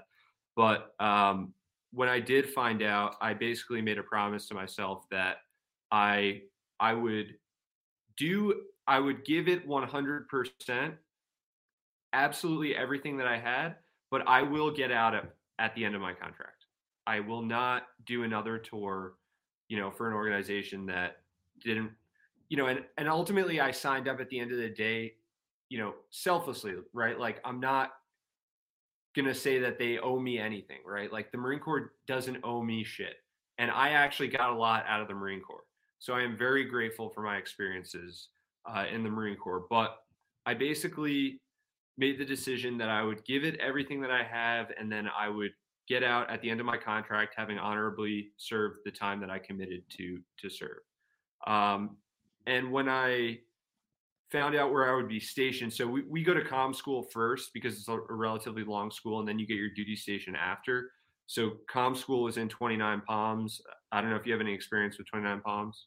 I my, my uh I've known people who've been stationed there and I've driven past it, but I Mhm. don't. I it, the only thing that I hear about it are the same thing that I hear about like Fort Benning or well, I I, I was stationed at Fort Benning. I I I thought I. So I've heard similar stories like there's not a lot to do. Uh, it's out in the desert. There's there's literally the the the desert children you got to watch out for um you know i've i've heard things like there's not a lot of you know there's not exactly a, a rich thriving culture in the area. Uh, um the music scene is pretty non-existent. It's an interesting place. but i and, and i and i've ridden past it on a motorcycle but i've never really been there. I don't know it. I don't know the feeling. I don't know what the water tastes like. I, I don't know. The water's not doesn't taste great. There's not a lot of water, but anyway, um, the uh, yeah. So it's like there's not a lot to do out here. I don't know. People get like a bad impression of 29 Palms. I actually don't hate it. I kind of like it. I'm still here, obviously. Mhm. Um, but when I was in the schoolhouse, I got funny story about that. I got like there's a sign as you come into town. It says 29 with an exclamation mark, and I got it tattooed on my leg. And then like the instructors found out about that. I guess because we were like doing PT and green on green or something, and they saw. it. And so I got stationed in 29 Palms. That's the story there. Not the greatest place to be stationed though. Could have been San Yeah. Diego, you know. hey i don't know I, i'm not i wasn't in the marine corps and i know of some of your places but uh yeah so so so you ended up so you kind of you metaphorically well you literally shot yourself in the foot. No you metaphorically shot yourself in the foot. Ended up at 29 palms but you didn't hate the place. Like i did i, I was I'll be clear i was not a fan of fort benning. Fort benning is where people go to die like it's not not my place. And um and part of it there's there's all of these factors right? And and and but um i for when i joined the army and i joined the army uh going to i joined the army i i knew i had an option 40 contract and for whatever reason in my mind probably naivety i just assumed that i was going to end up stationed at out, out in seattle like because Mhm. second bat is out there Yep. um and and when i found out that i was not getting stationed in seattle i it probably took me like six months to get over that because i ended up Yeah. getting stationed at fort benning and i took on i did the i commend you man because when i got stationed at fort benning i took on a very different attitude Mm. a very like this is going to suck and i'm going to hate it for four years and as a result i wasted a lot of time i wasted a lot of time and opportunity to enjoy my life so Mhm.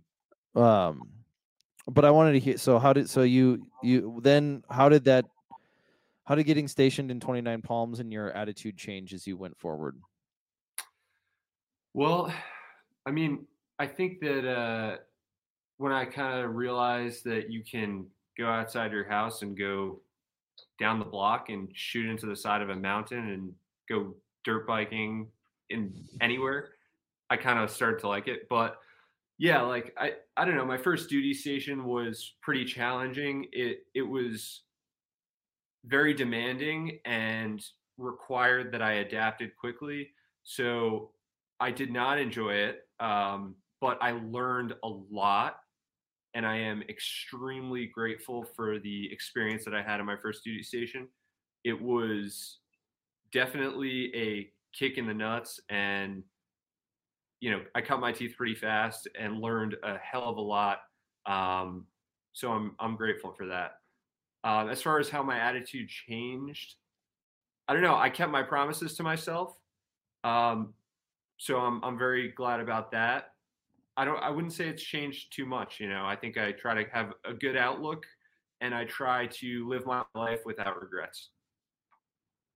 i'm gl- i you know i'm i'm glad to hear that because i think uh disappointment like it's it i guess gets handling disappointment is a tricky thing for a lot of people especially when we for i think in our generation because i think you and I, if i'm not mistaken you and i are similar ages there's a little bit of this um there was i think we kind of lived I, I heard our generation described as like the generation that was raised on do what you want and the veneer of that reality died uh, as we were coming of age um and so most of our i could i could you if you wanted to be really nihilistic about like millennial generation like a lot of our lives is being defined by being the first generation that is not more wealthy than the one before it, being the Mhm. first generation where like edu- uh, being the generation where education doesn't mean anything anymore. Ibram X Kendi has a doctorate. No one cares.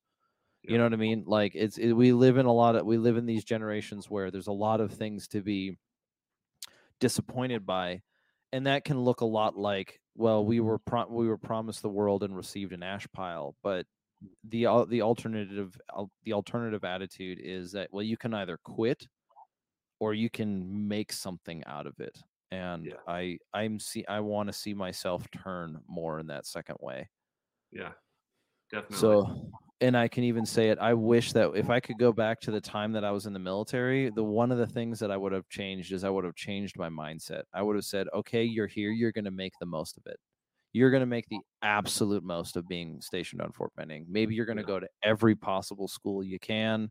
Maybe Mhm. you're going to take advantage of all the tank trails. Maybe you're going to learn how to, you're going to get a dirt bike and learn how to ride out in the woods. I don't know what I got. I, I, but if I go, if I could, that's the one thing that I regret about it. One, that is one of the oh. things that I wish I, if I could go back, I'd be like, hey, you're going to be stationed at Fort Benning for four years. Make something out of it yeah. there's nothing to do here but drink and and there's nothing to do here but you know there, there, this was a common phrase there's nothing to do in fort benning except for you know complain about columbus georgia and i'm like yeah it's a shithole Yeah. make something out of it dude okay okay i'll try but all right so any closing thoughts before we wrap it up for the day? Let's start and make sure you include something like where people can find you. Mm. Oop, dropping radios. Where where people find you uh any anything that you want to leave the audience with for today your second appearance? What I'll say um, is, you know, one thing that I saw a statement from the recent shooting, the officer Michael Collazo's sister said that he, you know, he spent a lot of time away from family, training, uh, taking his job, taking his life really seriously. Um, and I'm not advocating for anybody to spend time away from your family. Obviously, family comes first. It's very important to me. Uh, but what I will say is that's a sign of a true professional. Um, so, you know, in whatever it is that you do, go get training. Uh, invest in that training for yourself. It doesn't always have to come in the form of courses that you pay for, but invest in your knowledge and education uh, and training towards that end.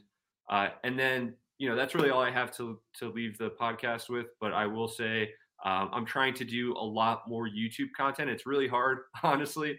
Um, I'm not super comfortable in front of a camera, but I am trying to put out a lot more free information and education uh, and content on YouTube. So I hope people check that out. Uh, just Mojave Repeater on YouTube. awesome And yeah, you got us on Instagram, Mojave.repeater, and the website. Absolutely awesome man. I i look forward to seeing more of your content coming out and uh you know i i think last time we talked uh since then we've had a couple of ideas going back and forth but i really hope that this year i can't even say hope that's not the way of saying it um i look forward to what you guys start continue to produce because i think i'm right Thank here you. with you man. I like i like what you guys are doing. It's good to see that there is uh you know that may maybe even though a void is left because it's not all about guns maybe as gun con- culture continues to expand we're going to see more and more uh, applications but I, I think that despite no no matter how dark it looks outside there is something to be gained from this so we're going to we're to make it out 100%. thank you very much i do appreciate that too because yeah um i appreciate it so well in conclusion we're just going to wrap this up then uh this has been the redacted culture cast. We hope that the beginning was informative and the ending was inspiring. Uh we ho- I, I really enjoyed this conversation with alex from mojave repeater. If you want to support you know if you want to support the show uh we do have merch going on. This is going live on monday where you can find uh, this this this show is that we're recording now is going live on Monday. The pre-order for the redacted X Gypsy Walters Into Beasts collection, if you want to call it that, that sounds weird. Uh, but uh, our Into Beast merch is alive right now. If you want to just support the show, you can head over to redactedculture.locals.com. Other than that, you can find us at Redacted LLC. And if you're listening to us on YouTube, we'd love to see your comments. If you're listening to us on Spotify, we appreciate the reviews that you've been leaving us. Uh, because of the listeners, we have reached the top 5% in the world. Now we just got to get a little bit better. So we will talk to you guys later. That being said, take care. Talk to you soon.